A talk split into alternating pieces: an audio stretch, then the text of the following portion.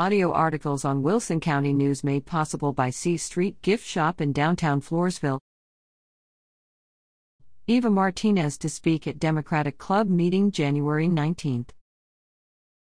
The Wilson County Democratic Club will meet on Thursday, January 19th at 6:30 p.m. in the conference room slash courtroom of the Wilson County Sheriff's Office at 800 10th Street, US 181 in Floresville.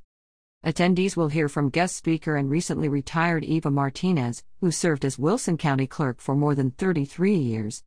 For more information, contact Club President Pedro de Hoyos at 830 542 0969 or pedrodehoyos484 at gmail.com.